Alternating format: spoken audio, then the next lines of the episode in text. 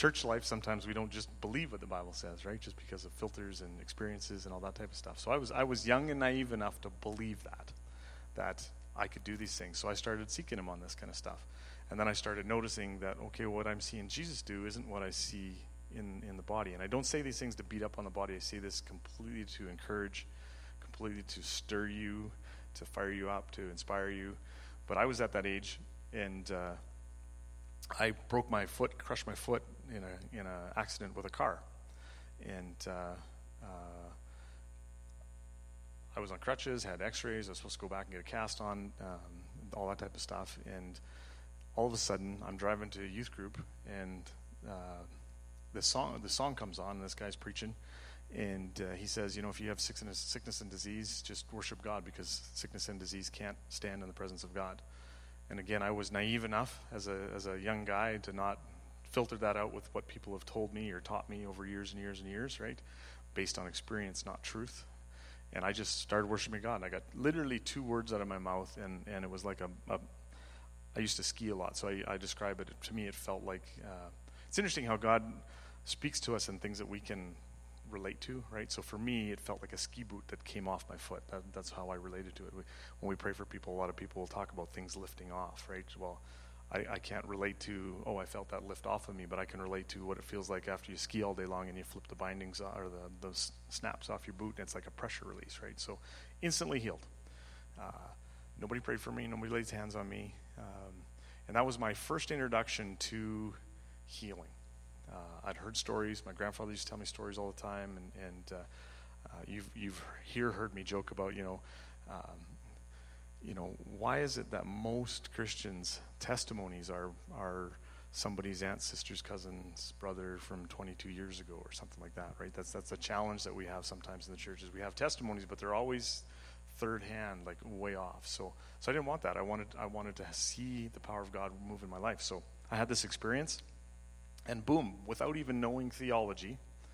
Uh, I didn't know what a cessationist is uh, was. I didn't know what continualism was. I didn't know any of that kind of stuff. But because of that one event, I became a continualist, right? And that just basically means, if you don't know what that means, uh, people who have a, a, view of cessationism is that the the gifts ended in the in the first century with the, with the apostles, right? And continualism, we believe that the gifts continued. So I believe that because my foot got healed. I believe that healing was still something that happened. Um, and nobody since that day has ever been able to argue with me and tell me that God doesn't heal people and healing isn't for today because I have a, would have been my left foot that was crushed. It actually folded in half backwards, so it wasn't like, oh, I stubbed my toe. It was folded in half backwards. It caught the, the wheel of a car. And uh, had my work boots on, steel toes, so if you can imagine where that line of your steel toe stops, uh, that's where the fold takes place, right? And so over backwards. So it was a, it was a mir- it was a miracle. It was a healing that took place automatically. I'm I'm sorry to gross you out there, Sandy. Um, sometimes I have to be dramatic and, and, graphic so the visual people can can get get what I'm saying, right? But uh, so that was my first experience. Fast forward 30 years, uh, uh, we're still moving in that, and, and through that process. Um, I would say in my mid 30s, went through just a real revelation of sonship. Um, I was baptized the Holy Spirit when I was eight speaking in tongues, uh, seeing the power of God move move in church, in in that element, but not a lot of the healing. Um, uh, I seen a church split when I was in that ten year old range, and the church split because of healing. And basically, a blind person got healed, and half the church thought it was God, and half the church thought it was the devil. And so that that old that old thing. So, so I had a lot of these little weird experiences as a kid growing up and, and seeing this stuff, and but really came down to that one verse of, of Jesus said that you will do greater works than I did. And, and probably in that time in my life, it was an identity thing. Uh, I was looking for identity at a young age, right? And uh, uh, I could relate to the Bible. I had, I had faith. And so I placed my identity in trying to find this, this power. But through I'm trying to do this in a, a very short period of time. Uh, it's you know 40. I'm 47, so 40 years in five minutes or less. Uh, not going to happen, right? Um, so whatever. I walked through a sonship process and, and just just began to understand. God God began to just really teach me the difference between a servant and a son. And uh, I think there's a lot of us in the church that we don't know that, right? Um, uh, have, have you ever, you know, I'll ask raise hands. Anybody struggle with that? Ever in your Christian walk? Am I, am I a son or a daughter, right? Or am I a servant, right?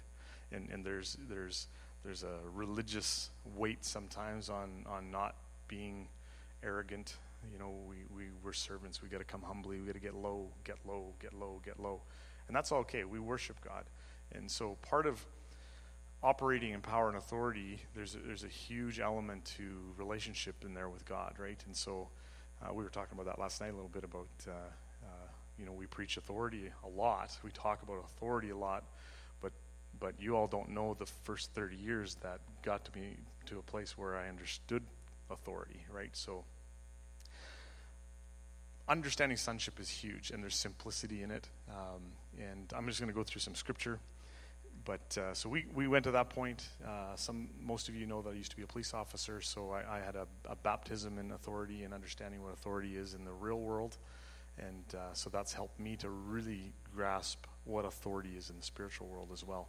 Um, but I kind of walked through those things first, and got to a point where, uh, again, hunger, hunger is can be a lonely business. Um, but if you're hungry for God and you seek, you'll find, right? And so we just plugged into some of the stuff, and God started showing me, teaching me about declarations instead of asking, all that. I mean, most of you have heard all of this because we were here teaching a year ago, but uh, um, just a quick, quick little review. So, what, what does that mean? So what does this simplicity and sonship mean? Um, what it means is, is that uh, we have to come to an understanding of of our authority, and that our authority isn't based on works.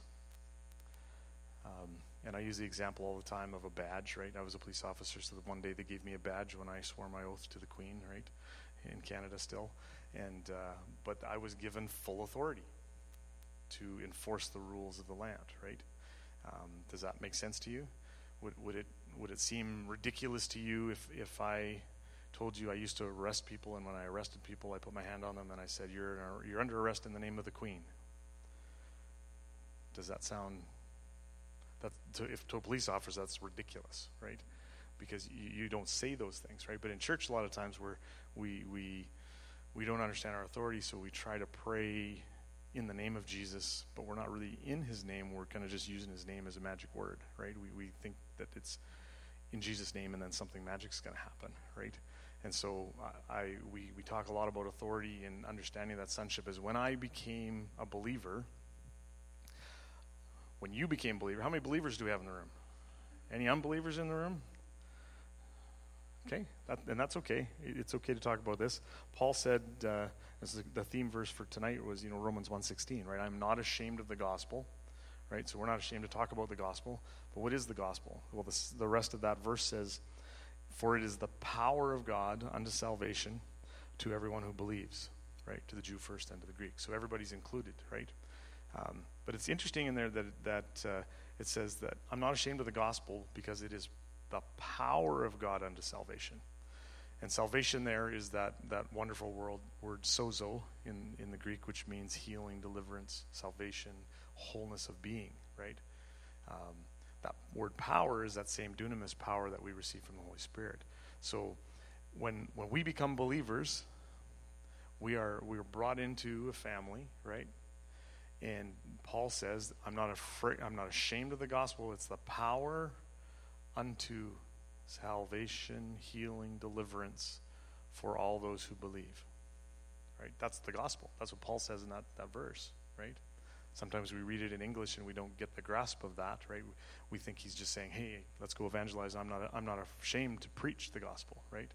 But we don't we don't read the rest of that verse, right? So I'm not ashamed of the gospel, which is power unto salvation, healing, deliverance for all who believe.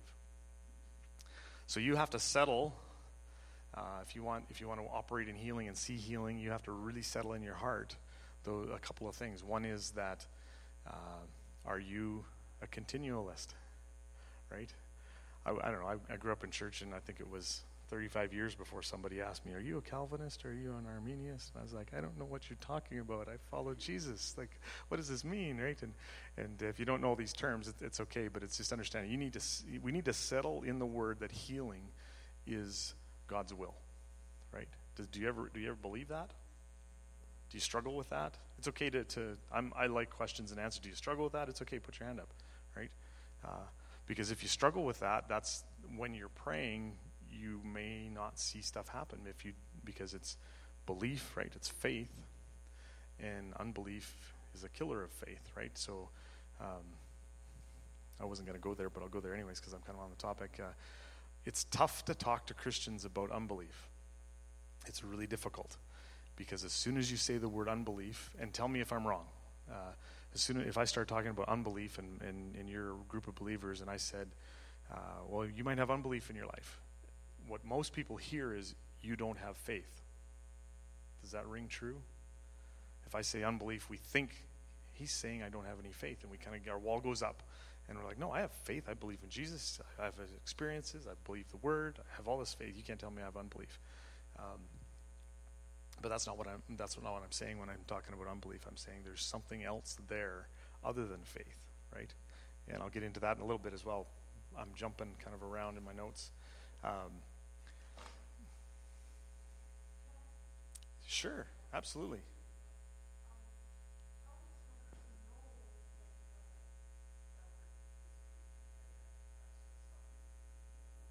Okay. Um, how do you know you have unbelief? What's the first thought that goes through your head when you're getting prayed for, and, and are you agreeing with it? Right?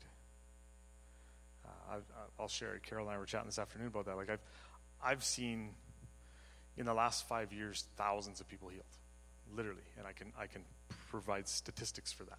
Uh, last time we were here, I brought that big stack of paper and I kind of waved them around, right, just kind of as a visual of just the testimonies we had from our healing deliverance rooms of people being healed. But when I go into a grocery store and I see somebody with a cast or a sling or anything like that, um, almost the first thought that goes through my head is, "Oh, Jim, you don't have to show off. You don't have to do it. You don't have to be the guy, right? And typically only when I'm by myself. And so I can immediately make make agreement with that thought or try to work it all out and, and uh, you know that's the carnal mind that's that's always there right romans tells us that, that the carnal mind is at em- enmity with god right and it'll never come into obedience so I think when I was younger, I used to be taught to, you know, we, we have to renew our mind. We have to get rid of all that stuff. And, and I've, I've just learned that that thing is always going to be there because it's the carnal mind. And I just have to learn how to ignore it and apply truth, right? So, so what are the thoughts going through your mind? I think it's different for every one of us. Uh, um, we all have, the enemy knows what our weakness is, right? And, and those thoughts will kind of fly through our head. And uh, so for me, it's always because I don't like, it's funny because I'm the authority heal people on the street guy, but I don't like flashy, um, arrogant type ministry. I, I, I, really don't. So, so it's kind of funny because I get accused of that because of my declaration type teaching. But for me personally, that, that stuff just, I don't like it. It doesn't sit well. So, so the enemy will use that, and, and there'll be thoughts that go through my head. So, just to answer your question, how do you know? Okay, well, first off, we have a generation right now of people in the church of, of who want to see signs and wonders. Um, and there's a real hunger for it. There's a real push. There's a movement of it going on, right? But sometimes if you don't know the word, you can kind of get led off into untruth, unbelief, because you don't know what the word of God says. And so that's why I want to kind of cover a little bit of the word tonight in that. Um, going back to the Romans, right? Um, for I'm not ashamed of the gospel. It is power unto salvation, healing, deliverance for all who believe. Okay, so what's the condition there? for all who believe, right? It's for everybody, Jews and Greeks, it says, but we have to believe, right? Um, let's just go back into maybe the sonship a little bit more. Roman, Romans 8 tells us, Paul tells us that um, when we are saved, that we are adopted. Does anybody disagree with that? He says it, in, uh, says it again in Galatians, Galatians 1. It's almost the same wording as in Romans 8. Uh, Romans 8, 14 to 15, right? For as many as are led of the Spirit of God, they are the sons of God. You did not receive a spirit of slavery that returns you to fear, but you received the spirit of sonship or a spirit of adoption by which we cry, Abba, Father. Galatians 4, uh, verse 4 and on says, But when the fullness of time came, God sent forth his Son, born of a woman, born under the law, so that he might redeem those who were under the law, that we might receive the adoption as sons. Because you are sons, God sent forth the Spirit of his Son into our hearts, crying, Abba, Father. Therefore, you are no longer a slave, but a son, and if a son, then an heir through God. So, Romans 8 tells us that as sons, we are heirs with God, right? And we're joint heirs with Christ. Right? I think that's 7, verse 17. Yes, uh, 16, 17, Romans 8, 17, basically, we're, we're heirs with God as sons. And now, when I say the word sons, I'm including all the ladies, right? Because it's a unisex word in the Greek. So it's sons and daughters. It just helps me from having to say sons and daughters all the time. So please, please, if you're if you're sitting there and you're a lady, I'm not I'm not entering into any gender identity crisis for you at all that we sometimes see in our culture. Um, so we're all sons. So according to the Word of God, do you believe me that as believers we're sons and daughters of God? You believe that? Spirit of adoption, right? It doesn't say he he bought you with a price so you could become a slave, right? He did pay a price, right? But he didn't buy us, he didn't pay that price so that we could become slaves to him. Now we can still serve him, right? Uh, and I've said this here before, right? You can you can't be a servant and and enter into sonship, but you can be a son and serve. Does that make sense? Right? So the, the key is, is we have to believe a that we're sons and daughters. Okay? So that's the first step. So does everybody believe they're a son and daughter of God in the room? Okay, so I'm, I'm leading up to why I'm saying this, right? Because if you're if you're a son and daughter of God, that kind of sounds mighty, doesn't it? Just saying that, right? Why, why don't you say that? I am a son or daughter, you know, depending on your your gender, right? I am a daughter of God. I'm a son of God. Just say that aloud? So who's God, right? created the universe. So you're sons and daughters of the King of the universe, right? That kind of empowers us a little bit, right? If, if I know when our kids are small, they all look up at us dads as superheroes, right? Moms, we look up at us as superheroes, right? And and and uh, he paid the highest price. I, I don't know that, that that song is just kind of spinning in my head as I'm trying to talk. He paid the highest price. He paid the highest price. Someone needs to hear that tonight. Somebody needs to just get that in your spirit, right? The price he paid is enough. Right? So we're sons. So who's Jesus? I'm a big Jesus guy. As I said when I was younger, I, I, I was reading the Gospels. God brought me back to the Gospels in my, I guess would be my 30s somewhere, early 30s, and just, just really studying Jesus' life. And uh, this, this concept of simplicity comes from Jesus. Because if you read every miracle that he did, um, and is it okay? You give me permission to kill some sacred church cows? Is that okay? You won't, you won't offend me? I, I won't offend you, right? We can talk after, but uh, um, being involved in healing and deliverance ministry, you'll, you, maybe you are, many of you know, uh, there's lots of classes on how to do this kind of stuff. There's lots of teaching on how to do this kind of stuff. And, and sometimes that teaching leads us into a lot of works. Right? And uh, being the director of a healings rooms that's seen thousands of people go through in, in the, the four years that we did that, um, I've seen lots of works based ministry. And, and doesn't mean that some of it didn't work. Uh, that's that's not where I'm going with that, but but I'm just saying if you if you compare what we teach, um, well, okay. So here's the sacred cows. I'm just going to go for it. You know, we might not come back for another year, and you'll forget what we said. But uh, I'm just being funny. Can anybody give me one reference in the Bible where Jesus talked about curses? And, and you know, this, this will be the Bible trivia test maybe we'll do right now. Is there any, is there any verse in, in the New Testament that you can think of? Even pull out your phones, Google it. Use Google to help you. Is there any, is there any verse where Jesus broke a curse while he ministered to somebody? I know that. I, S- Stephen's going to be my, my literal, uh, there's none that you can think of, right? There's, they're not there, right? Um, what about uh, soul ties? Not there. Now, does that mean that people don't need inner healing and they don't need to be encouraged and built up and, and know who they are in Christ? No, that doesn't, that's not what I'm saying, but I'm, I'm talking about the actual physical processes that we, we tend to buy into and believe that we need to do in order for something to happen for people when it doesn't happen when we pray, right? We kind of get, we go deeper and deeper and deeper.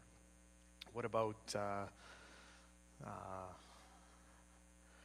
renouncing things? Is it good to renounce things? It can be. It can be very healthy to renounce things, right? But can you give me one example in the life of Christ where he healed, delivered somebody, uh, healed a blind man, or, or healed the leper or the cripple? Any example where he had any single person renounce something before he healed and delivered them? You won't find it, right? You won't find it. And again, it's not that I'm saying that this, the, these are evil practices, but they're not simple practices, right? And, yeah, yeah, yeah. So Jesus cursed the fig tree, right? he cursed the fig tree, and then he said, actually, after that, was that is that right after where he talks about the mulberry bush? No, I'm, no, I'm thinking a different one. Um, he cursed the fig tree. So there, that yeah, I'm not saying that, that blessings and cursings aren't real and they don't they don't work. I'm saying when he's ministering to anybody at all, somebody comes to you for prayer for healing. Okay, well we need to we need to break off the curses off the land, right? And and so I'm not it's a tough topic because I've been in this stuff, and, and uh, uh, we had teams and teams of people that we're trying to direct. And, and as I walk through that process, God just keeps telling me, it's simple. it's, it's simpler than this. It's simpler than this. It's simpler than this. Um, confessing sin. Have you ever prayed for someone and said you need to confess your sin before we can we can pray for healing, right? Well, James five talks about that, right? When if there's anybody any sick among you, anoint them with oil, bring them to the elders, right? Um, confess your sins one to another, pray for one another that you might be healed, right? So there's, there's kind of a, a little bit of a process in there, but, but uh, it's not in the life of Christ, right? I think that's more of a, a community relationship kind of thing that it's good for us to get together as believers and be real with each other, right? Um, maybe that's so if you confess your sin to, I'll just throw this, this I'll suggest this. I won't put this out as doctrine per se, but I'll suggest that maybe confessing your sins to one another uh, in regards to that verse and healing allows the enemy not to convince you that your sin is what's holding it back. Right? Because the enemy likes to get in our head, right? You pray for people all the time, and they're like, they'll come and they're, they're I, I used to do all these things years and years and years ago, and that's I believe that's why why I'm in this. I have this sickness and this illness, right? Well, I I just don't see it in the life of Christ, and so that's my main message when we speak. And uh, I was called a purist here recently. I don't know what that is, but I took it as a compliment because I, I believe so much in what Jesus did, right? We should be followers of Jesus, right? What does the word apostle mean? Do you know that one, Steve? Yeah, it's like an ambassador. And that word used in our Bible comes from. Uh, it comes from the, the Romans when they when they were taking over the world, right? They would take over an area and they found that that nothing was changing. So they would then send an ambassador, which they would use the word, they would send an apostle in to change the, all of the culture of the society that they just took over so that it would represent Rome, not the, the, the people that were, were native to that land or that, that area, right? So, so the Bible talks about sending apostles first, I don't believe anymore that that's a hierarchy of, of the church of apostles are higher than this or this or this. I think it says first apostles, so they have the message of Jesus, right? And then we can preach and teach and all that kind of stuff, right? We need to we need to give that example of what Jesus was. So, I love studying Jesus' miracles, and uh, it's debatable on how many there actually are. There's there's hundreds of them actually, but the, if you if you list them one by one, um, I think there's like 37 or 38, depending 38 to 40, depending if you believe his virgin birth was his miracle or his resurrection was his miracle, you know, how, how you classify all that. But if you go through, and I challenge you in this, if you go through every miracle of Jesus, uh, if, you want if you want a good Bible study that'll change your life, seek out every miracle of Jesus, read it, read it in each gospel, maybe read it in multiple translations, and uh, ask the question about this simplicity thing as you're going through it. How simple was it? Um, what was uh, what was the most extreme demonized person that Jesus dealt with? What would be an example of that? Do you know that? Yeah, the the, the, Gerasene demoniac, right? Now Matthew says there's two of them. The, the other two gospels say there was only one, so there's there's a, there's a little bit of an adjustment to the story there. So worst case, there's there's more than one of them, right?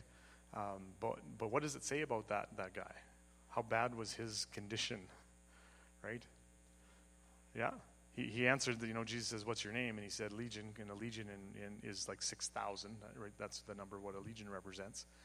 But it says it says that um, they he was uncontrollable. They bound him with chains, and he had a guard, and, and he could never be controlled. He'd break the chains with his hands, and he'd get free. Uh, it says that he lived among the tombs. Uh, they could hear him screaming at night, and he was a cutter, right? So anybody have any, if you've ever any experience with people with with some mental illness issues and they're suicidal and they cut themselves, all that kind of stuff. So he's a cutter. He'd cut himself with rocks. So just just picture yourself maybe sitting on the bus next to this guy, right? this guy's a little bit out there, right? He's, he's, he's, he's, he's got the strength to break chains with his hands, right? So that's a little bit demonized. Would you agree with me, right? So that's, that's kind of the, the, the most graphic ex- example of a demonized person that Jesus dealt with. And what happened in that story? It says, as, it says, as Jesus got off the boat, the man ran to him and started saying, Please don't send us out of this land, right? He's begging him. And then it says in brackets, he said this because Jesus was already saying, Get out of this man, right? So Jesus, before he even gets out of the boat, recognized spiritually what was going on, already started declaring, Get out of this man. And the demon comes and talks to him. It's probably the only example where um, a demon's actually speaking where there's a question asked, right? Because there's, there's all sorts of different teaching out there when you're doing deliverance of, you know, we'll talk to the demons and get information, and you can use that information on how there's teaching on that, right? Has anybody heard of that teaching? Yeah, it's out there, right? Uh, interrogate the demons so that you have more knowledge so you can have more information for the next one, right? Uh, no, no, Jesus just said, hey, what's your name, right? Um, and that was the that was the extent of it. And the demon was already begging Jesus not to send him out, right? And so Jesus gave him permission to go in the pigs, and we know the rest of the story. But that's, that's the most extreme example of deliverance in the life of Christ. Right? And 6,000 of them left with a get out. Right? That's an understanding of your authority. Would you agree? Right? Now, I'm, I'm leading into all that because in sonship, Matthew 28 18, Jesus has risen and he says, a very, very, very, very powerful statement. He says, All authority in heaven and earth has been given to me. That's a, that's a pretty big statement, right? And so, do you believe the Word of God? So, do you believe that all authority has been given to Jesus because of the price he paid, right? So, all authority in heaven and earth, everything is given to Jesus. But what did I say back in Romans 8? says, As sons, we are not just children, but we are heirs of God and co heirs with Jesus. Right? So, does that make us have access to all authority in heaven and earth? I believe so. Right? So, again, just we're just talking Bible. If you believe the Word of God, and the question you know you had like, how do I know when I'm in belief and I'm not in belief? If you believe anything that is contrary to the Word of God, you're in unbelief. Um, and and uh, so, my key to sonship is Romans 8, Galatians 1. We're sons of God. Jesus said, I've been given all authority, and I'm a co heir with Jesus. So, so I can walk knowing that I carry all authority. So now I'm talking about this because this, this can get weird. Um, Jesus was at the beginning, right? John 1 says the Word was with God, right? So he was at the beginning. Uh, it's the Word of God that created the earth, right? The heavens and the earth. God spoke it out. There's creativity. So, so I'm kind of touching on that because we can be creative in how we do things. We don't have to just fall into a sign. And, and I'm, I'm kind of going here because I wanted to share some of the things we've been doing lately. Um, I've talked to you guys before about some of the, the ministry we do. We, we love to go to the farmers markets in the summertime. And uh, we'll just put a tent up. We put up a sign that says free healing. We, we make it as unreligious as we possibly can. Um, I try to teach the people that come from church just okay don't use the name jesus don't say church try not to say pray. It's really difficult when you grow up and you're in you're in church environment not to say those words. And it's not because those words are bad but when you're when you're dealing with the unsaved they don't understand our lingo right? And many people don't go to church because they've been offended by church people. Would you agree with that?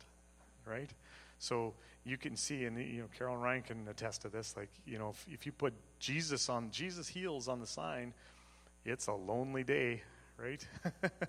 People will walk on the other side of the traffic to not come by your booth, no eye contact, you know, their hands like this as they're going by. But if you don't say those things and you just say, hey, free healing, or, or spiritual MRI is the one we like to use, right?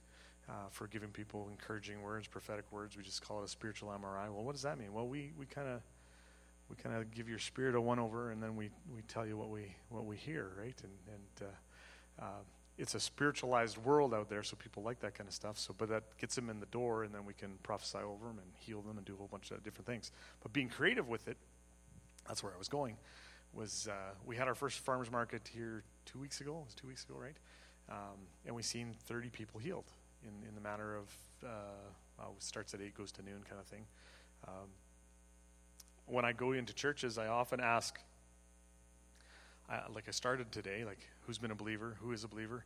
How many people would say that you're a believer for more than 10 years? Okay, so so a pretty good chunk of us here. How about more than 20 years? Do we have any 20 years and longer? Okay, 60, 70% still. Okay, so how many of you can say that you've seen 30 people physically healed by your hand in your 20 years of being a Christian? Now look around the room. And this isn't to embarrass you, it's, it's, it's, a, it's a challenge to say, um, if I'm going to challenge you even as, as this church, you guys are, this is a Pentecostal church, right? Right?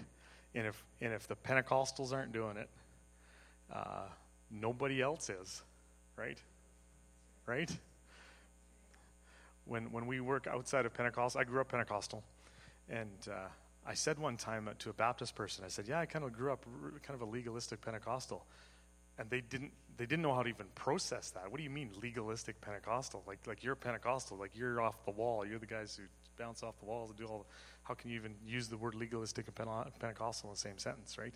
So so I like to challenge you know if if we look around and we're not doing it, and I don't say that to brag. I don't say that to say, oh, we're all that. I say that to just, just to challenge you. If you're not seeing, um, I, we were in a church recently, and I just asked a question, you know, who, who is, let me ask you this one. Who has actually seen physical healing at your hand when you lay hands on somebody and it's happened in your lifetime, in your, in your believer? So, so almost everybody, you know, like 70% of us, right? Okay, so the next question, who sees it regularly? And every time I ask that question, it's my team on the front row that puts their hands up, right? And, and, and again, not to embarrass her or to, to condemn you in any way, shape, or form, but just to challenge you. Um, I've been here before and I've told my story about, uh, I think it was 2014. I, I just, I love testimonies. I wanted a testimony and I prayed to God, I want a testimony every day. And so he very clearly showed me that if I wanted a testimony every day, I have to at least pray for one person a day right? So the only difference between me and you guys, when, when you're not putting your hand up saying, hey, I've seen 30 in my life or 30 last week or whatever the number is, it just means that, that I might be doing more activity that's creating environment for that, right? So I went to the farmer's market. I had to get up at 4 a.m. to go to the farmer's market. That's not my cup of tea. I used to work shift work and I'm a night hawk. Uh, I'll go to bed at 4 a.m. I'll stay up all night and pray for you, but I'm getting up at 4 a.m. to pray for you. That's not my cup of tea. Uh, so you know, so there's there's a little bit of work involved. There's a little bit of sacrifice involved. There's a little bit, you know, if you want a good spot, you can show up at like 7:30, but you'll be like in the back 40, and you won't get any traffic, right? So, so you have to do activities that put you in a position to be able to pray for one person a day, and that's only if you're batting 100%, right? Who can say they? I can't even raise my hand on that, right? Who, who can say that they every time they pray for somebody they get healed? Not, none of us can say that, right? So, so maybe you got to pray for two people a day to see one person healed a day, right? Well, that only works out to 365 a year, right? So you're going to have to, you know, do the math. Four years before you can say I've seen over a thousand people healed, right? Um, but there's, and I'm digressing on that because you've heard me preach that before. Um, just going back to the simplicity in Jesus. The simplicity in Jesus. How he did it was very simple. Everything he did was a declaration. Every single thing he did was a declaration. Every healing, every deliverance. It was a declaration to the demon, or it was a declaration, be healed. Even to the people that he said, is your faith that made you whole? I still see that as a declaration. He's saying, by your faith, you are made whole, right? And there was one where he didn't per se, uh, he, t- he told him that afterwards, but uh, it was the centurion, right? Jesus didn't make the declaration. The centurion actually made the declaration, right? He said out loud, Hey, I'm a man under authority. I understand. If you speak, it'll happen. Jesus says, Hey, by, you know, according to your faith, right? Now, there's two times in the, in the New Testament, actually, there's 44 times in the New Testament where the word marveled or amazed is used.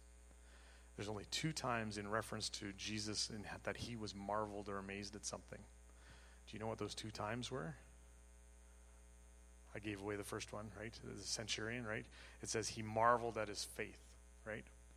And then there's one other time in the life of Christ where it says that he was amazed. Do anybody know where that one is? Nope. Nope. It was unbelief, right? It was the opposite. It was when he's in his own hometown and, and his relatives got offended and he couldn't work many miracles. It says he couldn't work many mighty deeds or mighty works, which is miracles. He could only heal a few of the sick and he was he was marveled at their unbelief.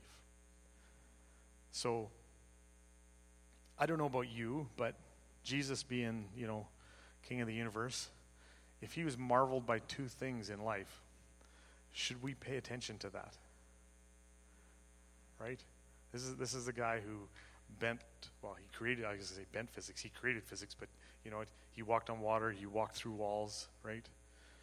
that type that type of really weird stuff that we may not even have a box for, right? And he was amazed by two things in his life. He was amazed by the faith of the centurion, and he was amazed by the unbelief of the people in his hometown. So I challenge you, pay attention to those two things. Really pay attention to those two things. So when we talk about unbelief, it's not because I, I want to chastise you in any way, shape, or form.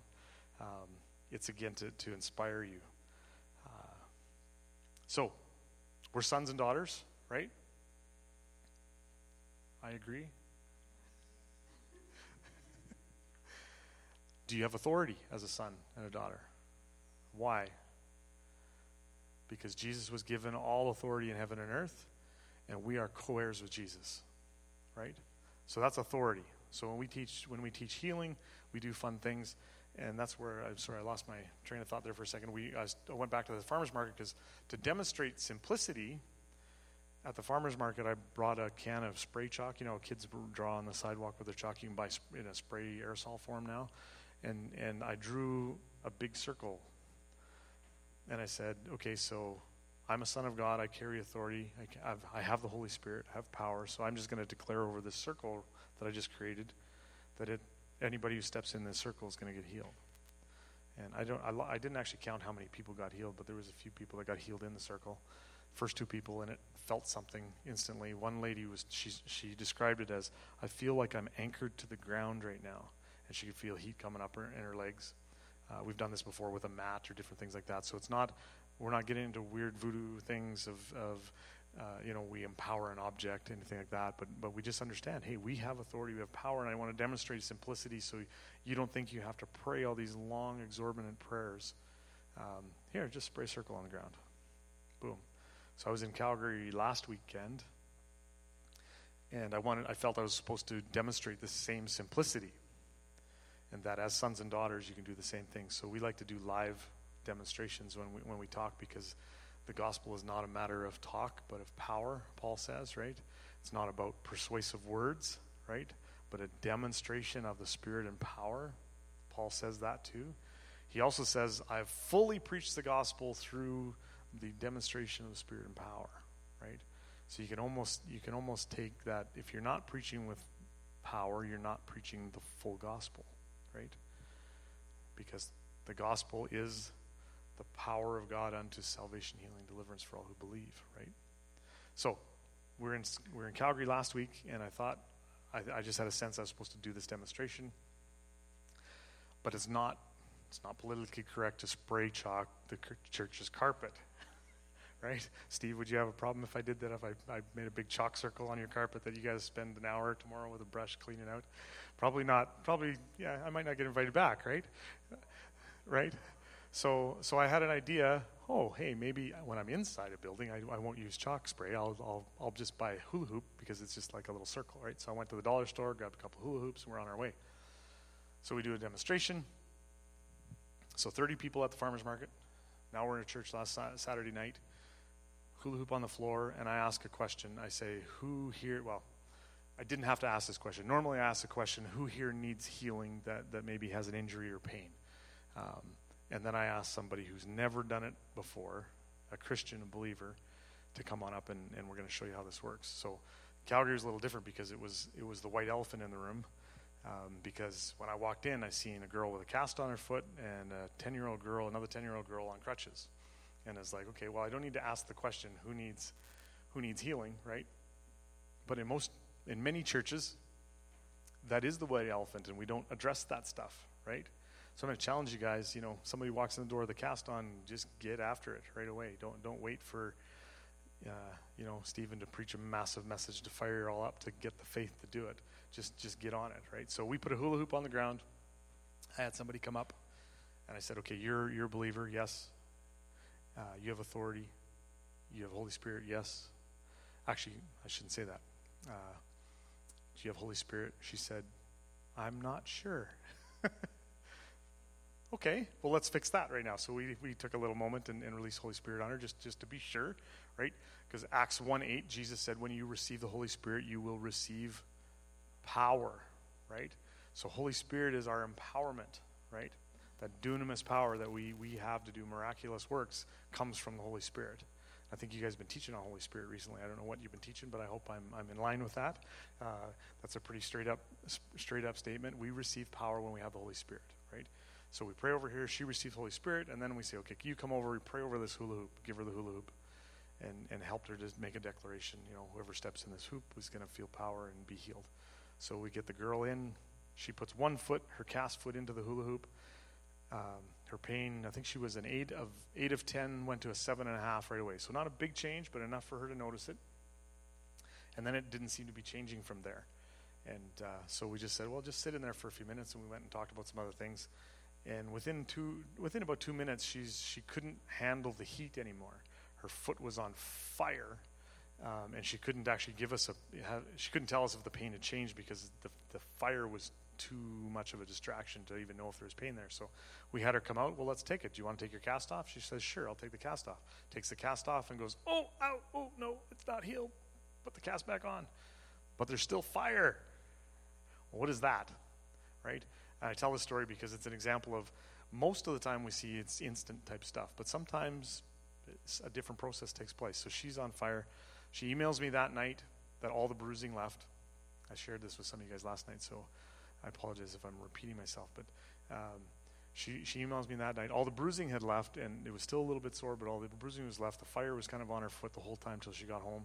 And the next day, she sends me another email and says, I, I'm, I classify this as a as an official healing miracle, I'm no longer using the boot. And all of her pain was gone, and she broke broke her foot the week before, so it was within like a week of breaking her foot. And she's walking around without her boot. I got a picture I posted on Facebook this week of her holding her cast up and completely healed.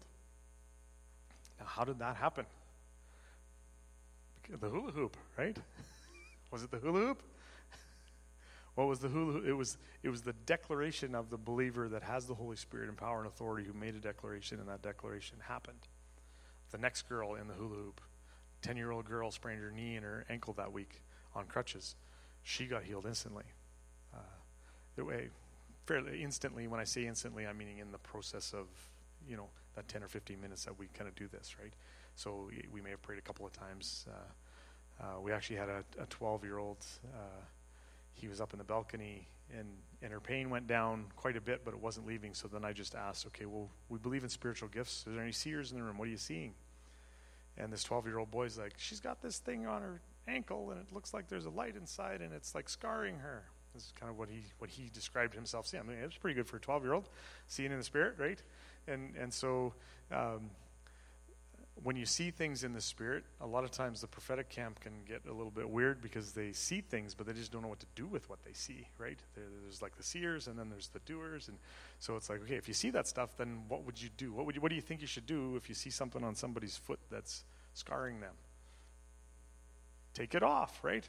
So there's a story in the Old Testament. I, I apologize for not knowing where it is. It's about the arrows strike the ground with the arrows, right? And the king does it half-heartedly, right?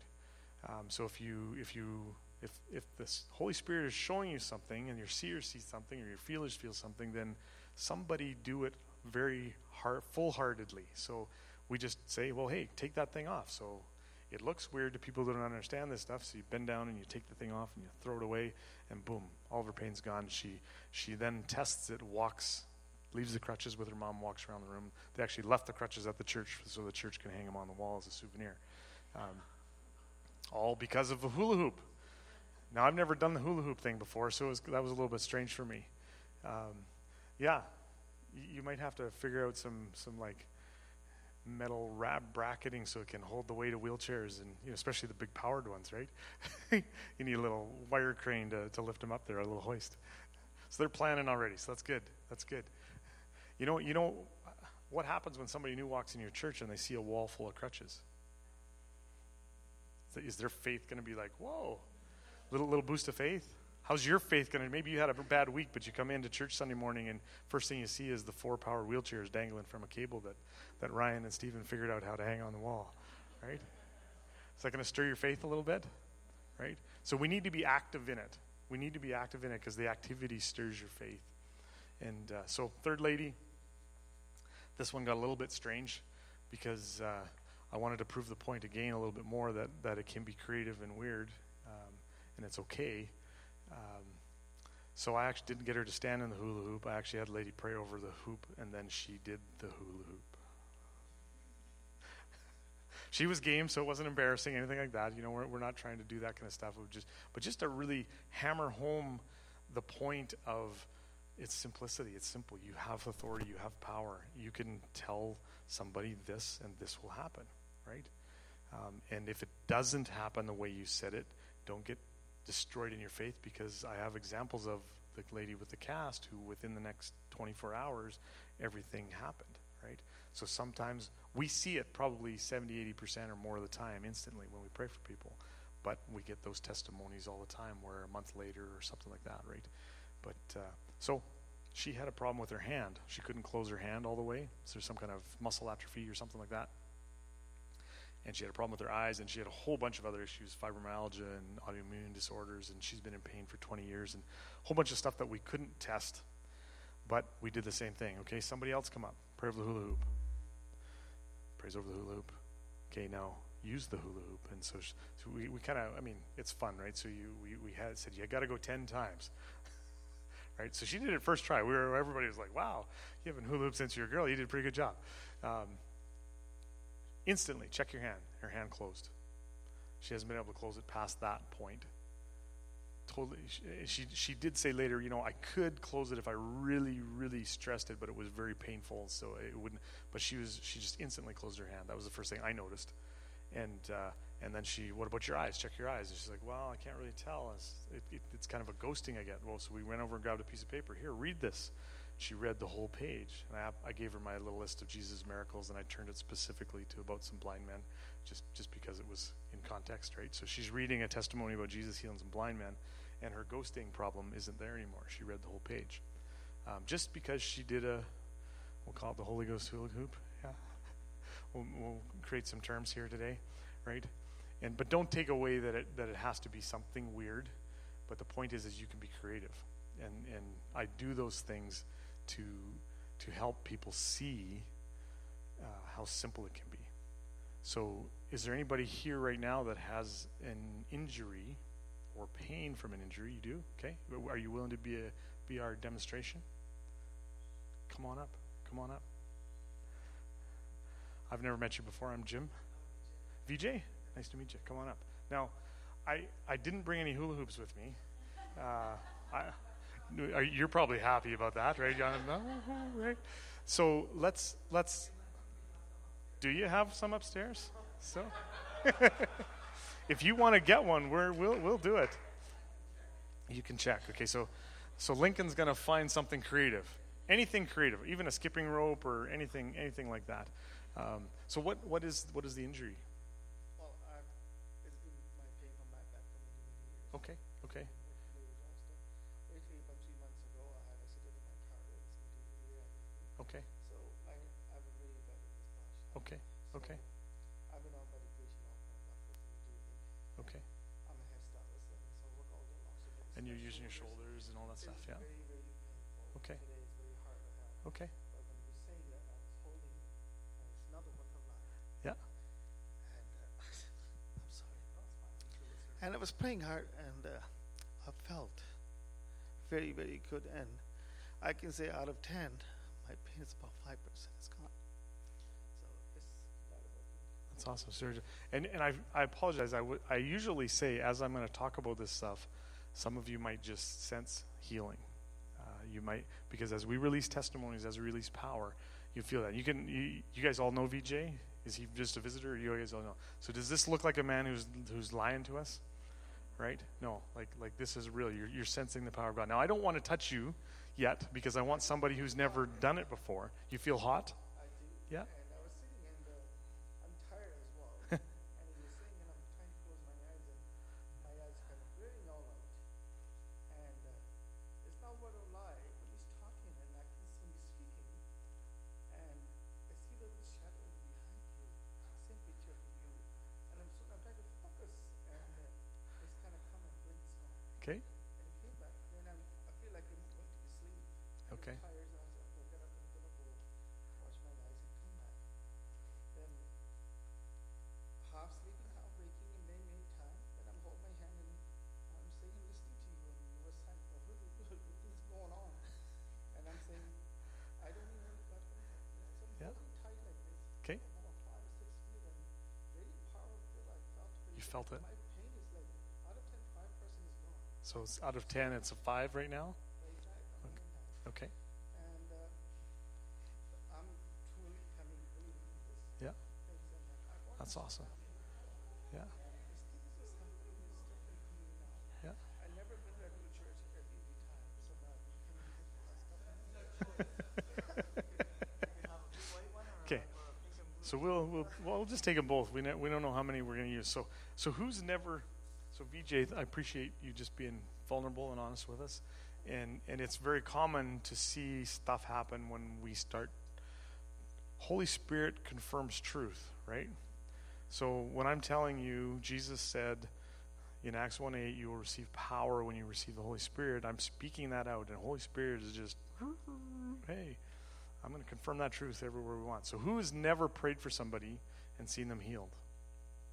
Any, any Lincoln? Yeah, come on up here then. Yeah? okay, so now, according to what I've told you, right, you're a son of God, right? I, I hope you're a believer in Son of God because you know, like in leadership last time I was here, right? the pastor search and all that stuff. Like, yeah. So I, I'm pretty confident you're a Son of God, right? But I should ask the question, I, right? I, um, I probably do wrestle with that some. In, Okay. in, um, Okay. in, But that's okay. wh- when you brought up that servant, you know, I, I always thought of myself more as a servant. Yeah. And, uh, and so And we and we get we can get stuck in that really easy, Yeah. right? We can get Yeah. so stuck in, in I need to be a servant of God because we don't want to come arrogantly Right. before Him, right? Right. But he, what does he tell us? He tells us to come boldly into his throne room of grace, right? So that's.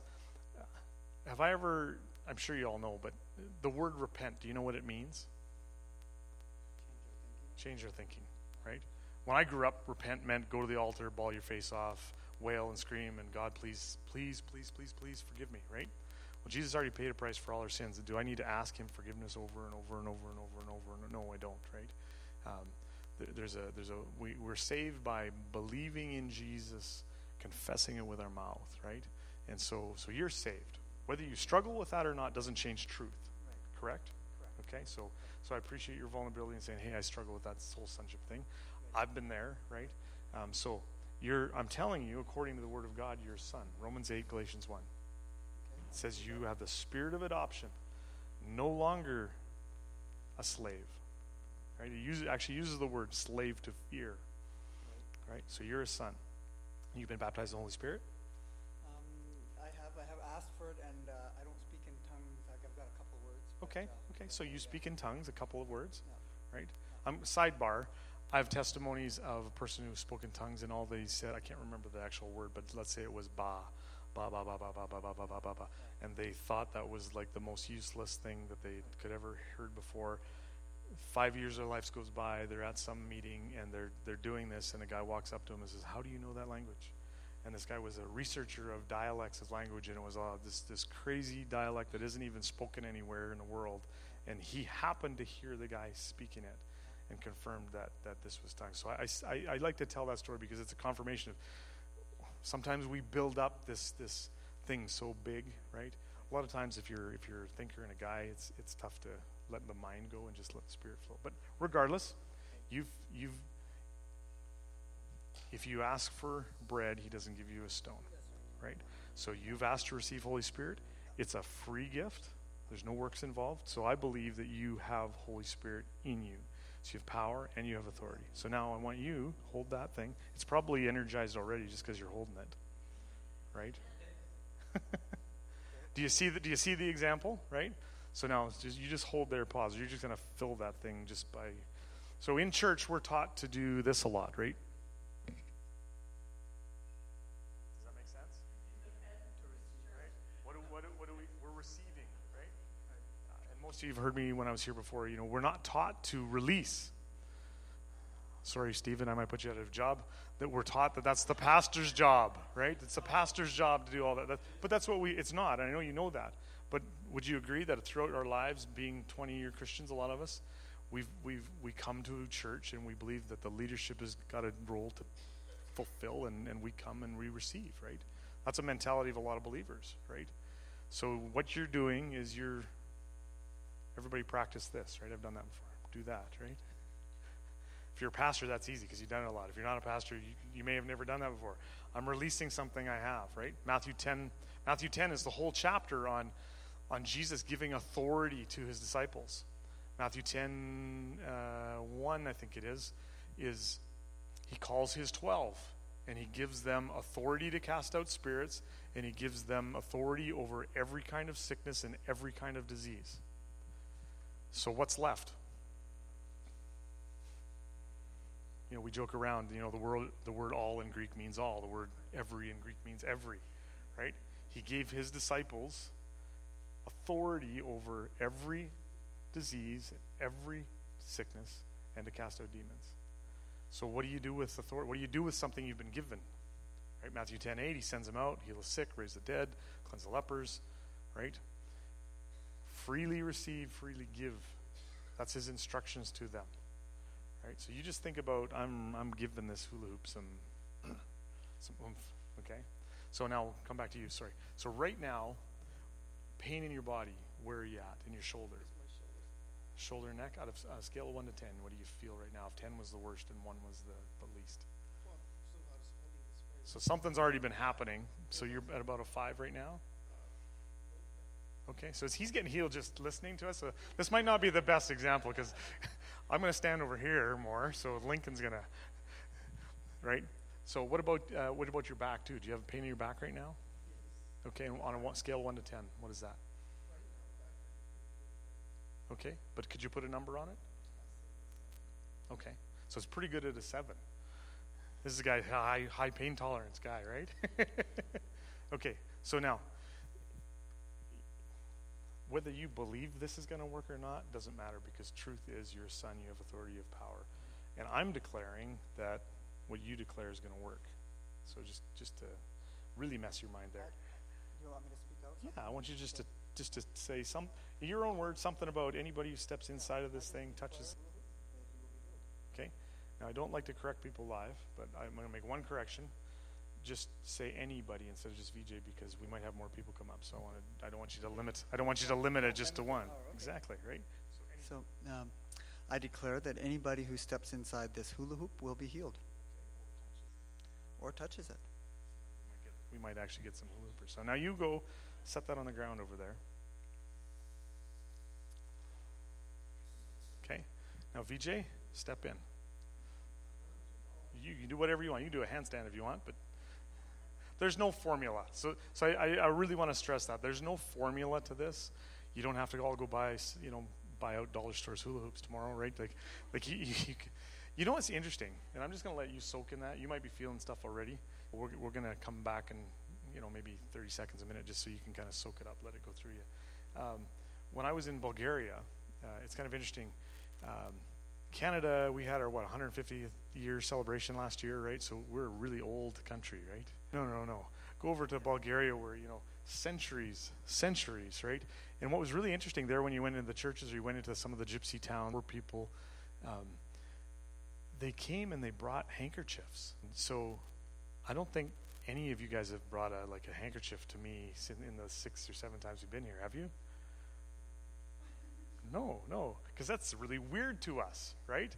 That's strange to us. But to them, they actually some of their churches have have the history of some of the apostles going through there. So there's a rich culture of they've seen this stuff. It's historically in their in their in their culture. So it's like you go into a little town and they don't even want you to lay hands and speak prayer over them. They're all here, touch my handkerchief, touch my handkerchief, touch my handkerchief. And you touch about 50 handkerchiefs and, and you're like, okay, whatever that was, if you don't understand this, the simplicity of it, right?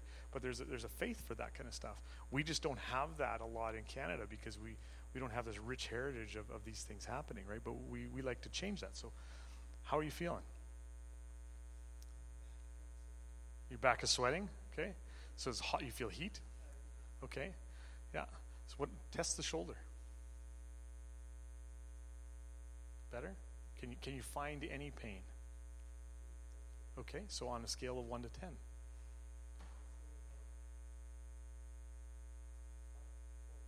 Four, okay. So something's changing. Something's changing. So that's good. He was very painful. He kind of got healed, and then he was down to a five.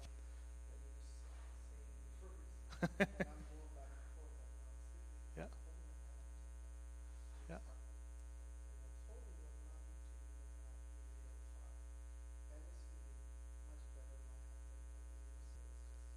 Yeah. How's your neck? Move your neck around. Did you hear that? Let me say that word again. Wow. right? Right? I've had whiplash. I, I was rear-ended tw- twice within a year, uh, and that's not fun stuff sometimes, right? Okay.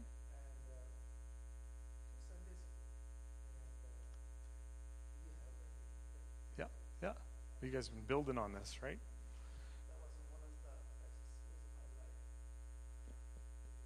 Yeah.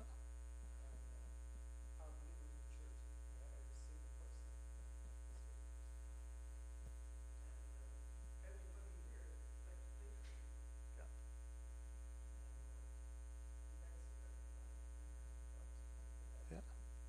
If you ever, if you ever think that praying for healing is an inconvenience to somebody, that lie sometimes comes into our mind, right? We get scared to step out.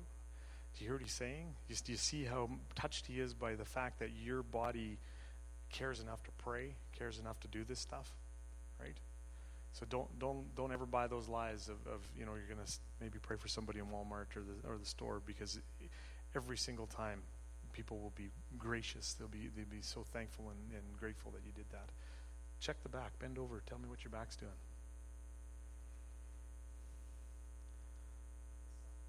There's some what on a scale of one to ten. Okay, four or five. So we were a seven before, right? Now four or five. So so we can just let you soak there more because that thing's got what you. But this is where now. Okay, so that's just a simple demonstration, right? We carry power. Well, sometimes maybe there needs to be a declaration. And what I've found is that, especially where there's an accident involved, uh, trauma is, is, something that likes to attach. And, and trauma to me, and most of you heard me teach this before, it's, it's kind of a gateway spirit that likes just to bring all his friends. So so maybe you should have been healed naturally, but trauma's kind of in there because. So so Lincoln, what I want you to do is is Mark 16 says that one of the signs of believers that you'll lay hands on the sick and they'll recover. Right? Mark 16 verse 19. Um, so can he lay his hands on you? So you just put your hand on, on, on his shoulder, on his back. Okay? And something's already been happening, so I, I want you to just declare now. So this gets into the declaring part of it. Um, I want you to thank God for what's happening, and then just say one word, more. But declare it, okay? Thank you, Father. Thank you, um, thank you, Lord, for what you're doing here, in uh, not only in VJ's life and in his heart, but but in his physical body. And um, we, we thank you for the healing that he's received tonight. And we just declare, I just declare more, Father, more. We want complete healing here.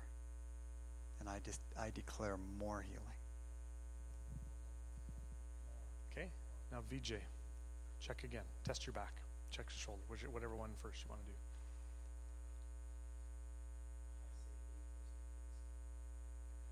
Okay, so on that number again, so which one are we doing? Because we're going to get mixed. Shoulder? What? How's your shoulder doing?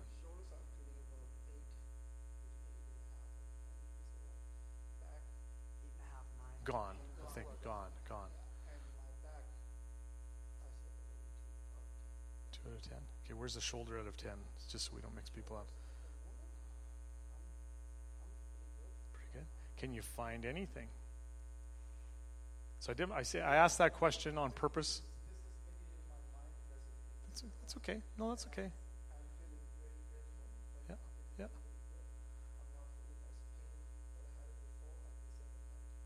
Ninety percent is gone. Okay. So do we stop there? No, no, no, no. So I've ta- I've taught on the ten tips to healing before here. Uh, you know, one of them is pray until it's awkward, and then try one more time. Right. So if you know that the pain is going down and he's he's receiving slowly, quickly, whatever, you're not opposed to us continuing, are you? If it, if we tell you it's going to go to zero. yeah, yeah. So I I ask or I, I kind of interrupt a little bit because sometimes when you have long-term pain, it's difficult for you for people to know what it feels like not to have it. Right? So sometimes you might be as you said, I might this might be in my head, I'm not really sure. So that's why I asked that question. Can you find it? Like do something to find it. Do something you know you couldn't do. Yeah. Yeah, I give you permission.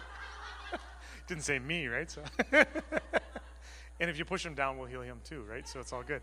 Yeah. yeah. And can you find anything in there?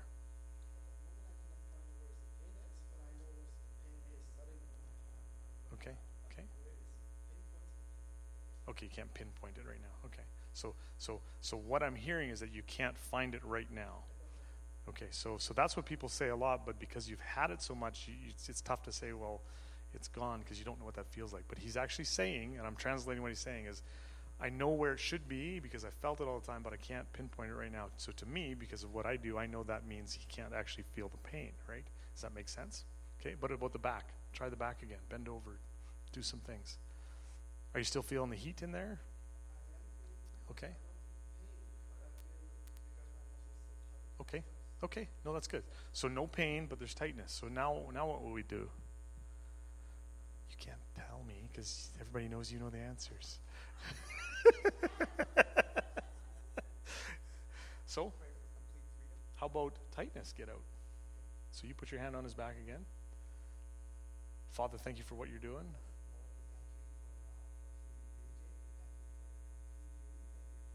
Tightness, get out. Amen. Tell him to check it.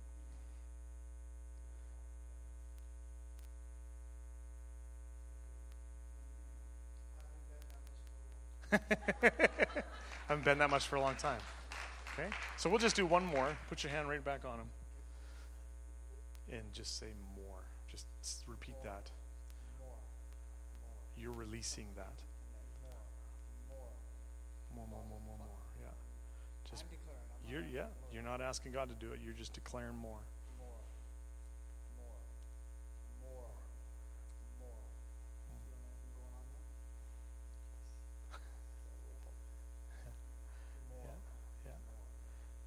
And, and this is, I just want to encourage you, in what I'm talking about, this sonship thing. You are a son of God. So you're you're you, we've heard all these messages about entitlement, right, in, in the last generation, and we don't want to be entitled, but is healing part of what Christ paid for? So are you entitled to it? Right? Here's here's a really good declaration. And VJ, I'm going to get you to say this out loud. This healing This healing is mine is mine because of what Jesus paid. because of what Jesus paid. Amen. Amen. Amen. Yeah. It's yours. Bless you. You want to? You want to? Well, it's actually that one's the church's, so I can't give you that one. we'll leave that there for a second. So, how was that for you? Does that bend your mind a little bit, or Yeah, yeah. Um, I, I mean, I guess I said I haven't haven't prayed for somebody and, and seen healing. I mean, I and I get as I'm thinking about it, you know, I, I've prayed for Penny and, and seen healing, but then it seems like it comes back, right? And um, but yeah, no, that was that wasn't difficult. that wasn't hard, right? No, no. Easier than what we're usually taught, right? Yes. Yeah. Awesome. Well, thank you for coming up. He didn't break a sweat. VJ broke a sweat. so is that a good example? Does that does that help you to see how simple it is? Simplify, simplify. Now, does it always happen? Everything? No, I can't say. Does we we like I said, the the lady last week it was a cast and it was 24 hours before it was completely completely gone. But as, as I've said many, many times, I believe sincerely you need to also believe this that every time you make a declaration, if you, if you believe what the word says, you're son of God, daughter of God, Jesus has all authority, He's given us all authority. He gave authority to His disciples, right? So why do we pray, Jesus, would you please heal this person? Why do we pray like that? Which has been taught wrong, right? Right? So repent, right? Change your thinking, right? Jesus was message. What was Jesus' message? Repent, for the kingdom of God is at hand, right? So what is the kingdom of God? The Bible tells us the kingdom of God's righteousness, peace, and joy in the Holy Spirit, right? And where is the kingdom of God? In us, right? I think it's in Luke. Luke 17, I think it says that. Jesus says, The kingdom of God is in you. Some translations say in your midst. So if you read it as in your midst, we think, oh, it's kind of out there somewhere, right? But if you look at the Greek definition, it, it, it's inside of you, it says. The kingdom of God is inside of you. So why did he tell his disciples, go heal the sick, raise the dead, cast out demons, cleanse the lepers, and say, the kingdom of God is at hand, right? It's a demonstration of the kingdom of God. So, kingdom of God, I, I heard somebody talk about the righteousness, peace, and joy. Righteousness represents salvation. Peace represents the opposite of torment, so that's deliverance. And joy, right? Merry heart makes good like a medicine, right? Joy is for is healing. So you, you know you can you can play on that one a little bit if you want. But uh, righteousness, peace, and joy, salvation, healing, deliverance, right? We carry it in us, release it, right? Um, what did Jesus say about the anointing? The Spirit of God is upon me because He has anointed me to preach the good news, to, right, to do the stuff, right? I'll just, I'll, this is Jim's paraphrase version. Spirit of God is on me to do something, right? Right?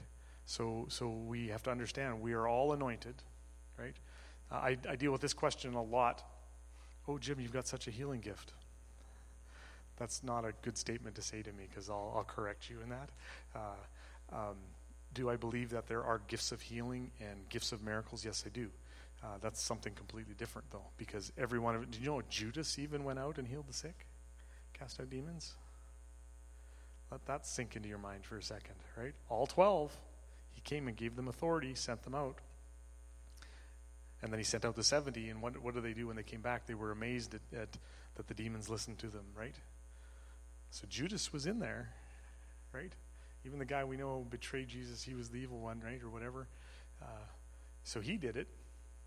Matthew 7 talks about, you know, uh, Jesus says, you know, in the end, there'll be many that come to me, right?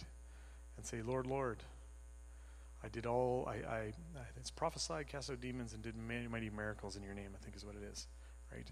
And he says, "Get away from you, who who practice lawlessness. You who, you who practice lawlessness, get away from me. I never knew you." Right? That's a pretty good rejection from the King of the universe, right?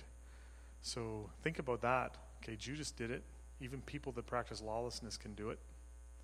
The people that Jesus is going to say, "Get away from me." you never knew me. They can do it. Miracles, deliverance, right? Prophecy. So if they're doing it, we're without excuse, right? So again, so did that example help people? Is there anybody else that has pain from an injury or something that would like to to have a demonstration? Come on up. Now we should reset. I'm going to reset this because this one's probably still glowing from from Lincoln. We'll, we'll use this one. We'll honor you without the pink one. Okay, now, who has never seen it again? Anybody want to come and lay hands on this thing? Come on up. Come on. Yeah. You're a believer, or you have pain. Do you want to do the healing, or you want to be the healer? Well, come on up too. We'll do. We'll, we'll, this is maybe big enough for both of you to stand in. okay. Who wants to do the praying? Again, just a demonstration of simplicity where you can say honestly, maybe maybe you can't say honestly, I've never seen it happen. Maybe you're struggling with this isn't real. When I pray, I'm not really sure if it happens. I'm, I, maybe I maybe I pray and I'm not really sure. How about VJ? Do you want to come and do this? Right? Freely receive, freely give. Right? So again, you're burning up back there because of the truth of the word being preached. So you hold on to that thing. Yeah. And you just make a declaration. So same thing. Now, are you have you received the baptism of the Holy Spirit? Not sure? Okay. Maybe we should do that first. Who wants to release Holy Spirit? You don't want to catch him.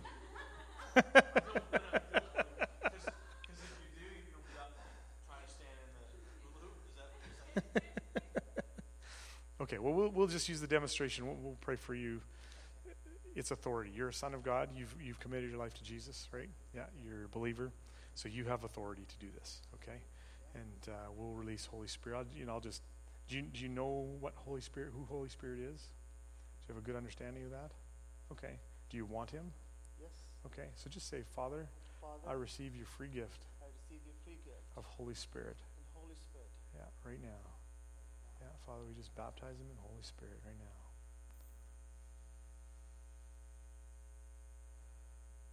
Ah.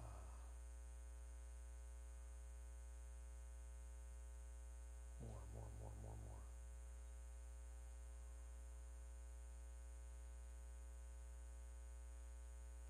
Church, why don't you er, just start praying out in tongues, everybody, right now. Get loud, get loud, get loud. And you'll, you'll feel that flow, right? That's already there, isn't it? Yeah. Just get it loud. VJ, let it out, let it out, let it out, let it out, let it out. Yeah.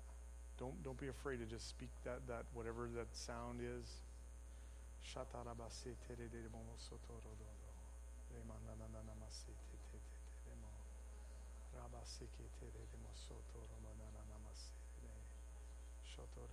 You just speak, just start, just let that let that language flow. It's there. It's already there. There we go.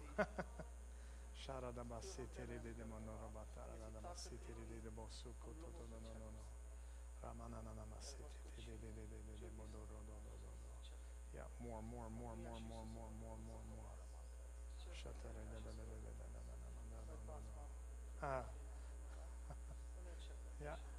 Jesus, Jesus, Jesus, Jesus, Jesus. Amen, amen, amen. So there's the simplicity of the Holy Spirit. When you ask for bread, He doesn't give you a stone, right? Right? And Lincoln, I'm going to challenge you and just to let that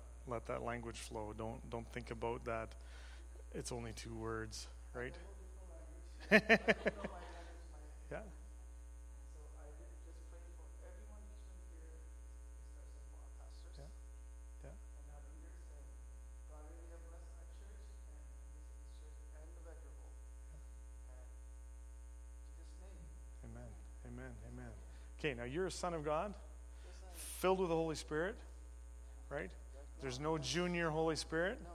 Bible says that, that the Spirit was given without measure. So Jesus said, when you receive the Holy Spirit, you receive power. So I want you just to say, everybody who comes within the circle of this hula hoop will get healed. Come in this circle and healed. Will get healed. I declare it I declare as a son of God son of God with power and authority. and power authority. Amen. Amen. Okay, now just set that down on the floor. Now, before you guys get in, so is, what's your is a shoulder thing? I seen you kind of. So scale of one to ten. The pain's really low, but it comes and goes. Okay. And, and uh, I can feel a little bit right now, but it's right in the. in that Middle the of middle of that. Okay. And it's. I, I fell a few years ago, and messed it up. Went for some physiotherapy and all that stuff. Yeah, It was pretty yeah. good for a bit, and then, then I was um, doing some bench pressing and stuff. Just stressed it a little Yeah. bit. Well, actually, I fell the other, uh, I think a week ago or so. Okay. Down, going down the stairs outside, and I went to go catch myself, and when I did, I kind of Okay. messed it up again. Okay. Okay. So. So right go- now, go can you gym, feel it? Go to the gym and you try it out, it's, it's not working. So, Okay. So right now, though, can you feel a little bit of? uh, if I press in the middle, You can find my it. deltoid right there, Okay. I can feel it. Okay. So it's just something we can measure. That's all I go. So Yeah. step in. Okay. When you're standing there, I'm gonna I'm gonna ask. you- And what's your name? Lorraine. Lorraine. So are you from Bakerville here? I'm from Innisfree. Innisfree. Okay. I have no idea where that is, but it's close by. Okay. Um, First of all, do I have to ask you for the Holy Spirit? you you don't not to receive. No, Have you been baptized in the Holy Spirit? I I'm not sure, kind of that thing. So, so this is interesting. When I go to churches, and you might find this interesting, Pastor Steve. Uh, when I go to churches, it's, I, I I've learned from a friend in the U.S. He got to a point where he says, "You know what? I I'm getting in these environments and people aren't sure. So now, before I even preach, first thing I do, okay, let's just address everybody needs to receive Holy Spirit. So, so I, it's it's something that, you know, we're a believer. We think we're not sure, but you you need to know, right? And so let's just remove all that doubt. Okay? Okay? And, and Lorraine, right? Okay, can I just lay my hand on you as well? So I just want you to say, Father, I receive your free gift. Holy Spirit, come, fill me. Yeah, and I just release Holy Spirit. Just receive now. Just receive. Just receive. Yeah, so church, start praying in tongues, right? Lorraine, just let it out. Just let it out. It might, it might seem silly to your mind. Something might seem strange. Just, just pray. Just pray.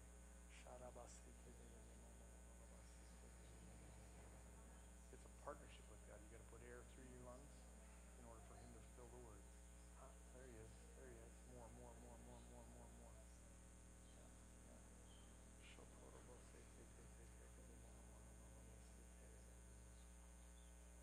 Fill Him. Fill Him. Saturate her, God. Saturate her, God. Yeah. Yeah.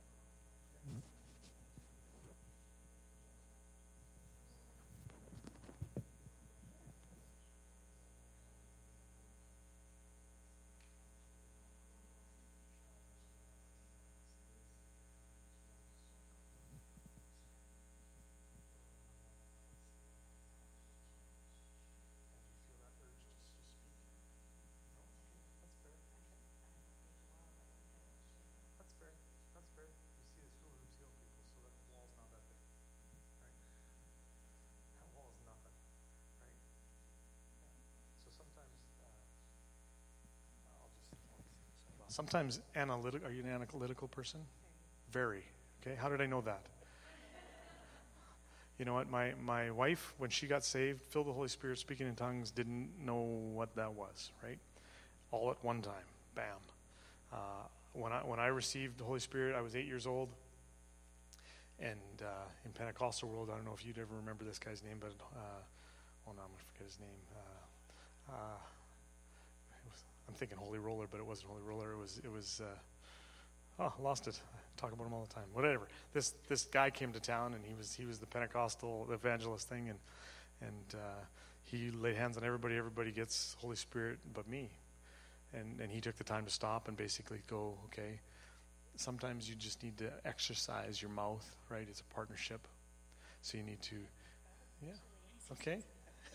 yeah, she, did you hear that? She, she, admits I have no problem exercising my mouth normally. But sometimes our mind will get in the, in the way of it, and we're expecting something to take over, right?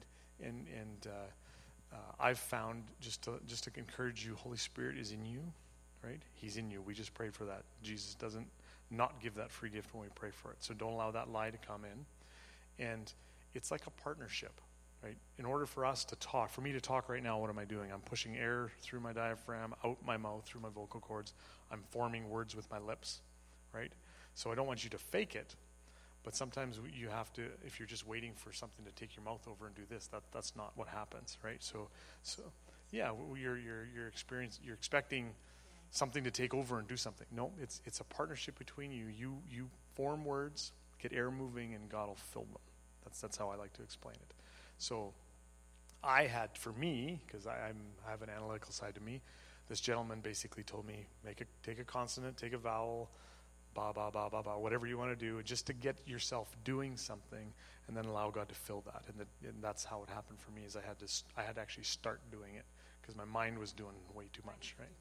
Yeah. And you don't want to be faking it. Yeah, no, don't worry. Don't worry. Do you want to try again? Church, pray in tongues. Pray in tongues.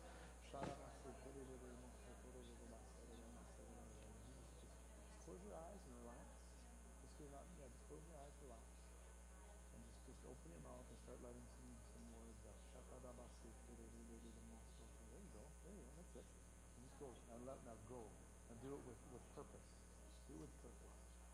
Do it with purpose. Get. Show these guys how to pray in tongues. Yeah.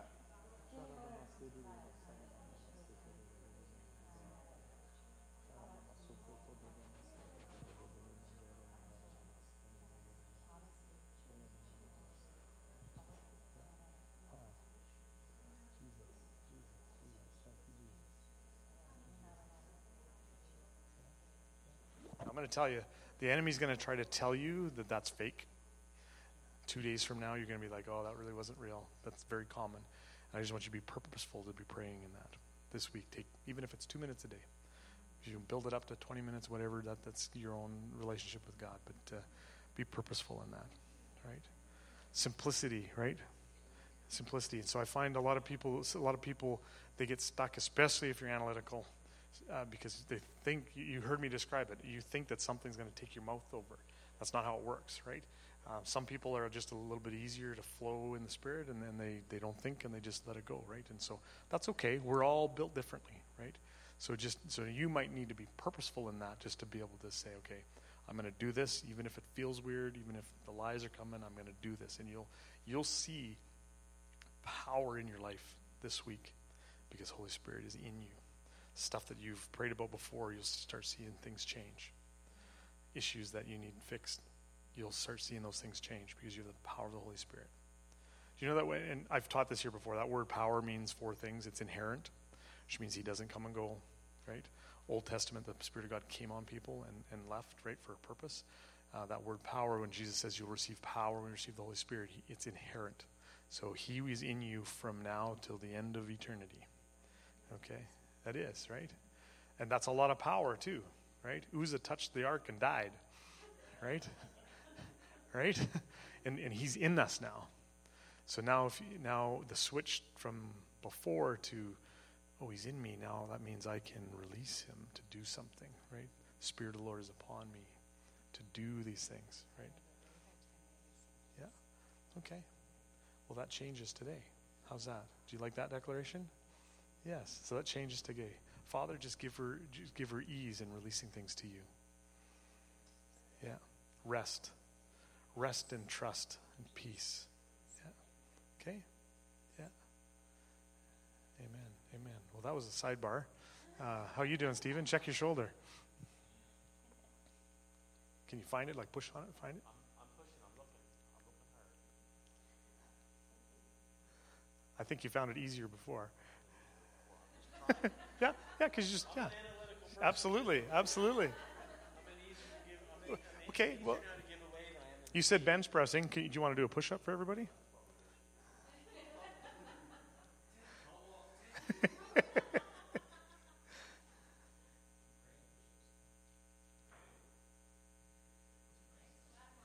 How's it feeling? Does that look like an injured shoulder, guys?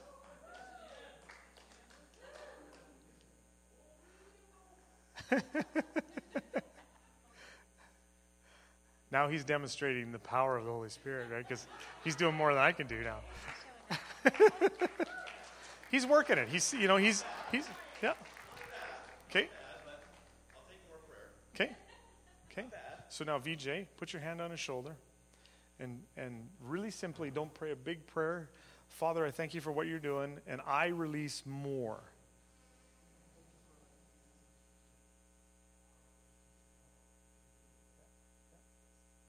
more, more, more, more. Okay, and then tell him to test it. It's, it's important to tell him to test it. A lot of times, as believers, we stop right there. We've prayed. Oh, we all feel warm and fuzzy because we prayed, but then we don't say, check it.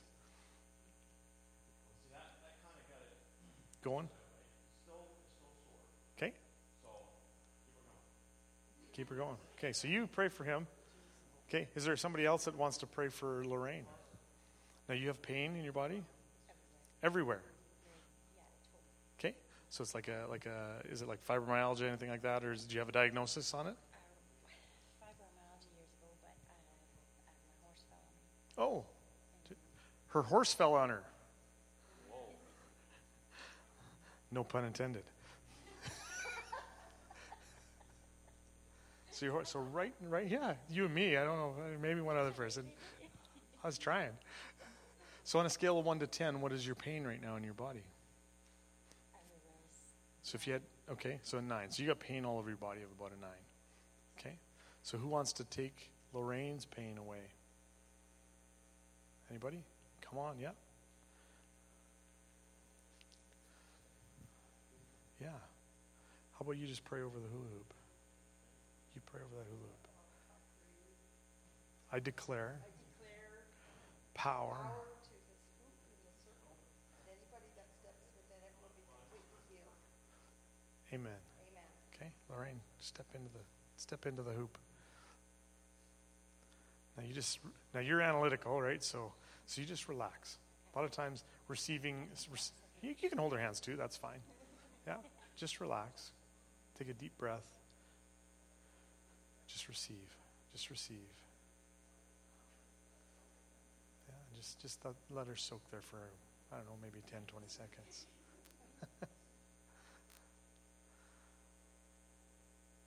And VJ, thank you. You don't have to stand here anymore if you don't want to. Sorry. Okay, no talking, no talking, no talking. Okay, now Lorraine, is there any change happening in your body? You feel it slowly, okay? Yeah, yeah, yeah. It's hard to tell, I get that, but but that's okay. What would the number be now?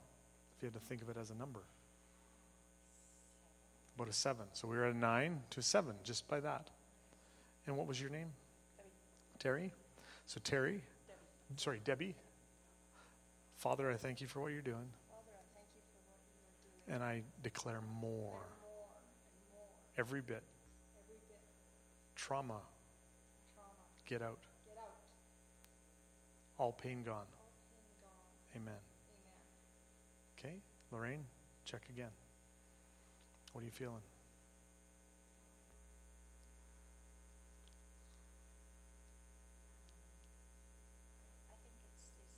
It's loosening. Okay. So has that number changed at all? I don't honestly. Tough to tell. Okay, now. that's fair. And be honest, it's okay. I'm I'm comfortable if if you were still a nine because I know that it's going to change. Stuff happens because we're doing this, right? So so you don't have to don't do it. Don't say it just to make me happy. Yeah, yeah. Okay. So just keep standing in there. Keep standing in there. Now you come around behind her. Just lay your hands on your back on her back. Yeah, you just relax. Just relax. Just close your eyes so your your analytical mind isn't focused on everything you're seeing. Just take a deep breath. Uh, and Lorraine, I want you to say, I'm not an exception I'm not an exception to the price he paid. to the price he paid. This healing is mine This healing is mine because of the price he paid. because of the price he paid. Amen. Okay, now test it again. Did you see the look there? When, Yeah, when we see, well, I I talk about the look a lot, so most of these people know that. So, so that something shifted big time there. So, if you had to put a number on it, what is it now? A four. So nine, seven, four. Okay, keep going, keep going, keep going. So, yeah, I thank you for what you're doing, God. And I declare more, 100%. Yeah. Yeah. Amen. Okay, keep testing it. Keep testing. Include the physical, the spiritual or emotional with the physical in it. Absolutely. Why not? Okay. Okay. So I'll go a weird thing here. I, I talked before. You don't have to get people to forgive, you know, but if you if you feel Holy Spirit said to do something, and this just came to my mind because we've seen this once. A lady that was bucked off her horse, she actually forgave the horse. Right. So do you do you do you hold any resentment towards that horse? Uh, well, Was he a cranky horse or? No, it's a nice horse. I didn't even know him. him. I had nothing to do with this. Okay. um, I was feeling like I wouldn't hurt you. Why did you hurt me? Okay, okay. So there is that, that, okay. So just release that to God. Just you verbalize that. Father, I release my resentment, maybe, if it- that's the word. You put the word on it that you felt. Father, I release the hurt that I felt when you hurt me. Okay? Amen. Now test your body. Tighter through my hips, but it is no comparison to the way it was before. No comparison to the way it was before. Still a little tight in the hips. Now, Debbie, is she is it okay if she puts her hand on your lower back there? Okay, now you put your hands on and you say tightness, get out. Tightness. Get out. Just hold it there for a second.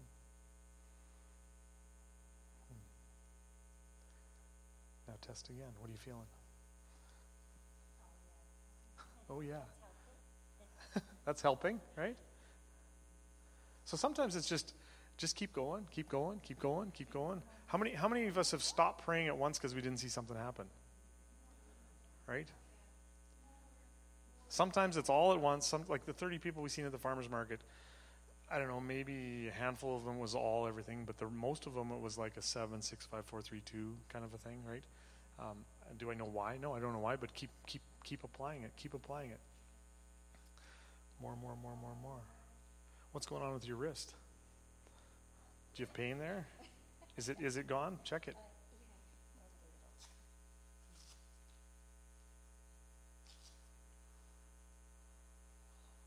The look. Do you see that?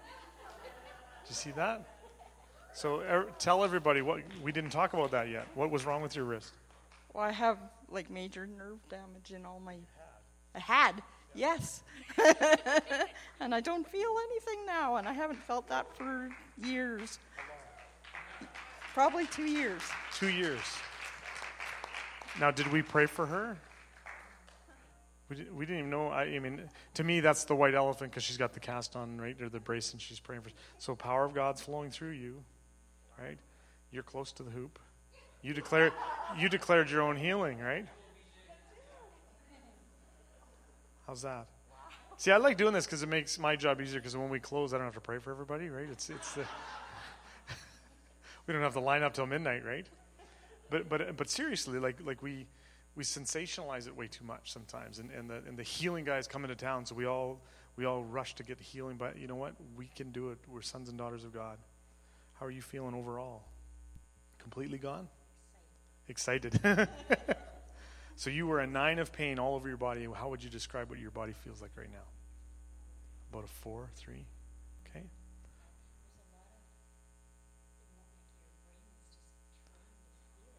Okay. Yeah. Yeah. You have to put faith into what the Word of God says. Right? So that's why I had you declare that word, I am not an exception to the price Jesus paid. Says the Bible tells us that, that he was wounded for our transgressions, right? By his stripes we were made whole, right? How many stripes did he take? Did he need 40? Do we believe do we believe that? So when we add all these processes and things, we're, we're basically saying in unbelief, oh, maybe 41. You needed 41 for mine, right? Right? No, he, his, the, he paid the price, and you are not an exception to that price, right? But sometimes we're in, in bad doctrine, untruth, I'll call it unbelief, right? We've been taught, oh no, there's all these things that you have to do, or, or you know, you need to. And, and I, I didn't want to kind of get crazy there because I said, well, have you let the let the horse free, right? Um, but that was just something that came to my mind. So that's not a process I do every time.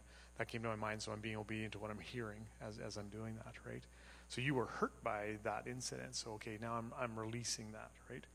Proverbs 17:22 um, says the second half of it is that a broken spirit dries the bones, right? So arthritis and autoimmune disorders, things of that nature. I find I, I see a lot of people healed by just doing that, you know, healing your heart kind of stuff. So a broken spirit dries the bones. So Debbie, I'm going to get you lay hands on her again. Yeah, and now you just relax because you don't have to do anything to receive. And I want you just to declare freedom for Lorraine Yeah, I declare freedom for Lorraine from every disappointment, from every disappointment, rejection, or abandonment rejection, or abandonment she's ever experienced. she's ever experienced. Amen. Amen. Amen. Now, do you see the joy coming here? That's got nothing to do with divorce, Father. No, but it's part of the whole picture. Check again. How you doing?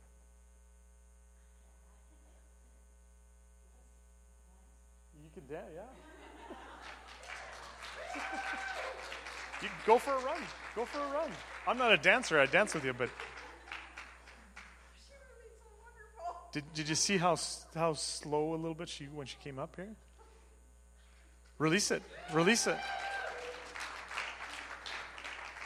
So how does that happen? How does that happen? Power and authority, right? So I, I have a. I'll just give you one, maybe one last analogy. I know it's getting late, so um, I heard someone talking about this recently. And I think it's a really good analogy to kind of bring our our mind into how does this happen? Like, uh, what is the kingdom of God and all that? And I, and I, I heard an analogy, the difference between. Um, does every let me do it this way? Do you believe in gravity? Right? Everybody believe in gravity? Anybody not believe in gravity in the room? We're no flat earthers in the room, right? We're on the fence back there. Okay. Do you have your phone with you? Do you want to go up in the sound booth and just toss your phone out the We'll, we'll demonstrate the laws of gravity for you. So she doesn't want to do that. So I, I'm assuming you believe in gravity, the consequences of, of that, right? So what about what about the? Um, I think it's Newton actually who, who who wrote the laws of gravity and wrote the laws of motion, things of that nature. And there's there's there's laws of flight, right? Anybody been on an airplane? Do you get nervous when you get on an airplane that this this physical law isn't going to work? Maybe for other reasons, right? I had a friend once. He never wanted to get in an airplane because he was afraid of sharks. Yeah, so I was waiting for the look. Ryan's got the look. What? And it wasn't because they, they carry sharks on an airplane, but he was so afraid of sharks that he was going to be flying over the ocean when he went to his honeymoon in Mexico or somewhere, that he was terrified to get on a plane in case the plane went down and there might be a shark in the water, right? So we have all these weird fears, right? But uh, so, but airplanes fly in the air. So how is that possible? There's sometimes there's laws that supersede other laws, right? Does that make sense? Okay, so we we are. Lorraine was talking about, you know, can you pray about my physical and the emotional and the spiritual and the. So so we are physical beings. We are spiritual beings, right? I like to say we're spiritual beings in a temporary physical environment, right? So I'm not a I'm not a physical being with a spirit. I'm a spirit with a body, right? And and this physical realm is real, right? So if if uh, if VJ pushed Stephen over or, or, no Lincoln over, there's a physical consequence. You'll feel those things, right?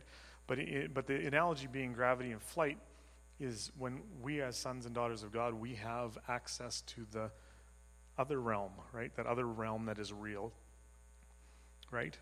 So we can declare things and it supersedes the physical. So I'd like to talk about that a little bit because sometimes uh, we're afraid. We've been taught in church to be afraid to speak out the things that we have. Like, don't say it or you're gonna you're gonna own it, right? And there is power in our words, so you have to be careful. And you know, are you declaring it over yourself? But it's okay to to speak facts. It's okay to say, oh, I went to the doctor today and they told me I have ABC, blah blah blah, right? Because that's facts. But truth is is that the kingdom of God supersedes the physical realm, right? So understand it as you're if, you, if you're kind of wondering how this stuff works, it's okay. There's a physical realm that's like gravity. It's, it's, it has laws. It exists. It's real.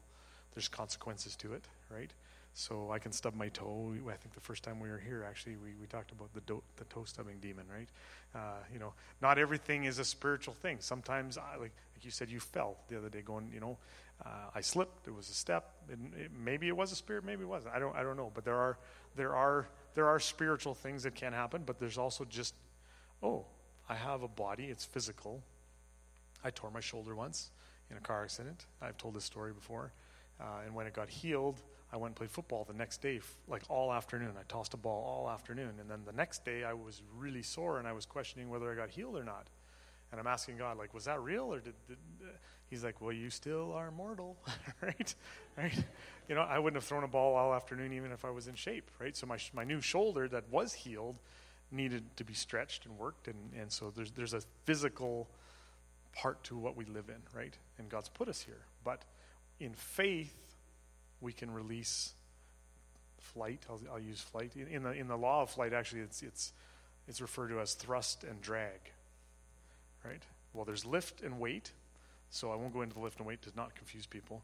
But if, if you're if you're already flying in the air on a constant speed, you, you can apply thrust to go faster um, and, and then there's drag as well to that, right? And, and the interesting thing about it is if you apply thrust, and, I, am not making this a doctrine, this is kind of an, an analogy of how faith and unbelief work. You can apply thrust, you'll fly faster, but eventually the drag will, the drag will build up to equal what the thrust is that you applied. It's kind of an interesting thought. Uh, so if, if we see unbelief as drag and faith as thrust, you know, if you go out every week and you apply your faith, you'll continue to accelerate. You know, the Bible talks about moving from glory to glory, right? But if you just apply your faith once, that, that drag eventually is going to catch up and, and it's just going to seem like nothing's happening again, right? So, so that's not a, a biblical analogy, but it's it just kind of just to kind of grasp your mind. Thrust and drag is out there. Unbelief is there. Unbelief is a separate substance than faith. Um, and if you if you don't believe what the Bible says, Jesus said you'll receive power when you receive the Holy Spirit. If you, oh, I don't know, I don't know if, if anything's going to happen. Well, that, you're in unbelief. It's, it really is that simple. You're in agreement with unbelief. Um, so I just wanted to challenge you in that. Um, and the demonstrations are just, just to demonstrate that simplicity of it, right? Holy Spirit, receive Holy Spirit, right? It's a free gift from God. Healing, receive healing. Deliverance, receive deliverance, right? and, and we can speak that stuff. Um, we didn't have any crazy manifestations tonight or anything weird, but but that it's no different, right? Jesus dealt with a demoniac in in in one one sentence, right? And that's why I used that example earlier. So you might pray for somebody sometime and they start doing the Harlem Shake, right? Uh, that's okay. Out, get out, recognize it, tell it to get out. And uh, Jesus healed three ways primarily he, by, by, by command and touch, by casting out demons. And third one's kind of a, maybe a stretch just to keep the inner healing people on my side. But, you know, he forgave the man, the lame man his sins, right? He addressed, he, had, he did address a soul issue, but that was once, and it might be a stretch, but uh, I'll keep the inner healing people with me by, by explaining that one. So, uh, and there's nothing wrong with declaring that stuff. We, we build stuff up in our soul. We, we, we do hold on to things that we shouldn't. So we need to speak truth. The Bible says it's the truth that sets us free, right? Truth that sets us free. So, so maybe they don't need a, a power of healing, but they need a power of declaration of truth. Like VJ's talking. Hey, as you're speaking, I'm feeling heat. I'm feeling something change. Like he's his spirit is is witnessing with the truth that's coming out of my mouth of the Word of God. Does that make sense? So sometimes we just need to speak truth over people because they believe a lie so much it's a stronghold in their life. So it's not a spirit. It's just they're, they're in a position where that stronghold's got them. So just truth. Just tell them truth. Tell them truth. truth, truth, truth, truth, truth, truth, truth, Lori. Right? Yeah. You are not an exception. You're not an exception to, to the price Jesus paid. Right? We need to have we need to have more uh, that Stephen mentality. Someone was asking me about that the other day. Uh, you know what? Stephen was drug into a street. Not your pastor Stephen, but you know Stephen in the Bible, right? Stephen was drug into a street and stoned, right? And his eyes never left Jesus the whole time, right? He's seen he's seen Jesus standing at the right hand of the Father. And and sometimes we'll have people come and they need prayer and they're like they've given up all their faith because they've had this issue for six months and, and it's just it's crushed them, right? Well, sometimes we need a little more oomph, but that's what we're we have why we have a body, right? Confess your sins one another, pray for one another that you might be healed, right? So does that does a lot of that help you tonight? We still will pray for everybody. Uh, I don't know how we want to end. Do we want to do you want to do any music or anything, or just pray, or put some music on? Okay.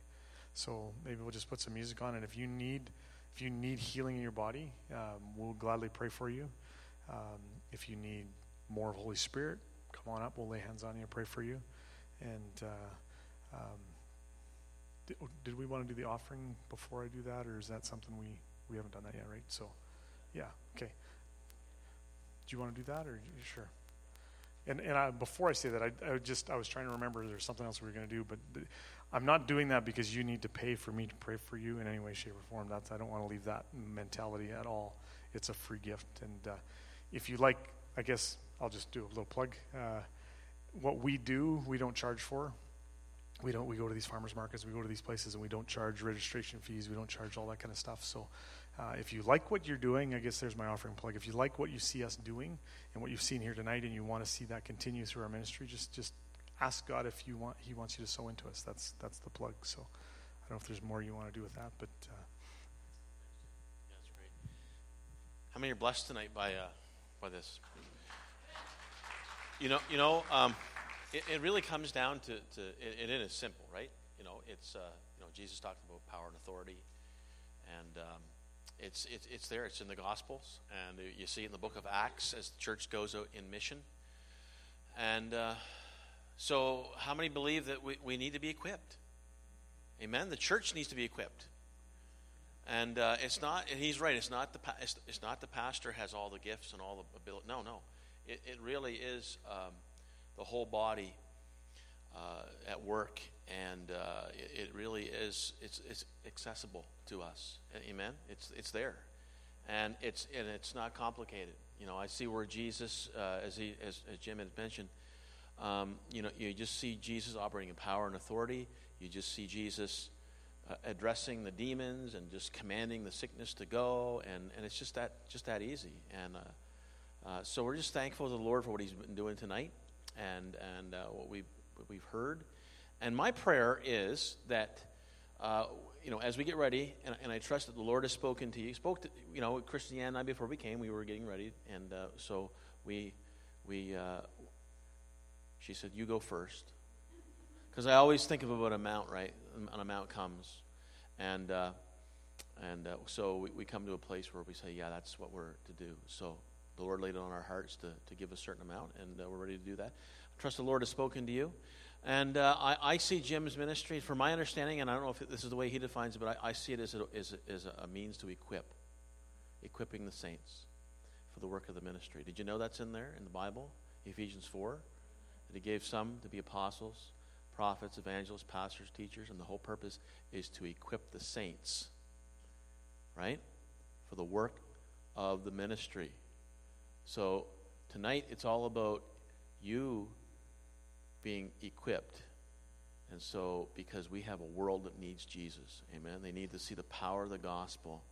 And in our Western culture, it's, it's not as predominant as it is in the majority world where they're seeing things happen on a regular basis. We need it here to break the apathy and the indifference so that people can realize who, who Jesus really is, so that we can see them come into the kingdom and experience who God is for themselves. And so we're going to receive an offering. I don't have a, a, a, an, an usher lined up, but I'm looking for a volunteer. Would somebody, oh, Frank, here comes Frank. Frank's coming. Thank you, Frank. Frank is faithful as a greeter every Sunday. And Frank is faithful with the offering. So thank you, Frank. Let's, let's just pray.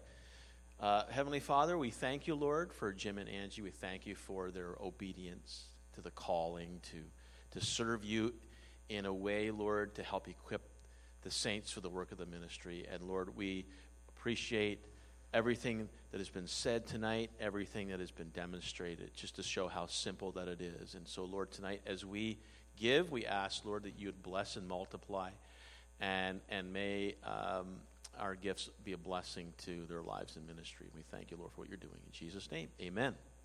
Amen.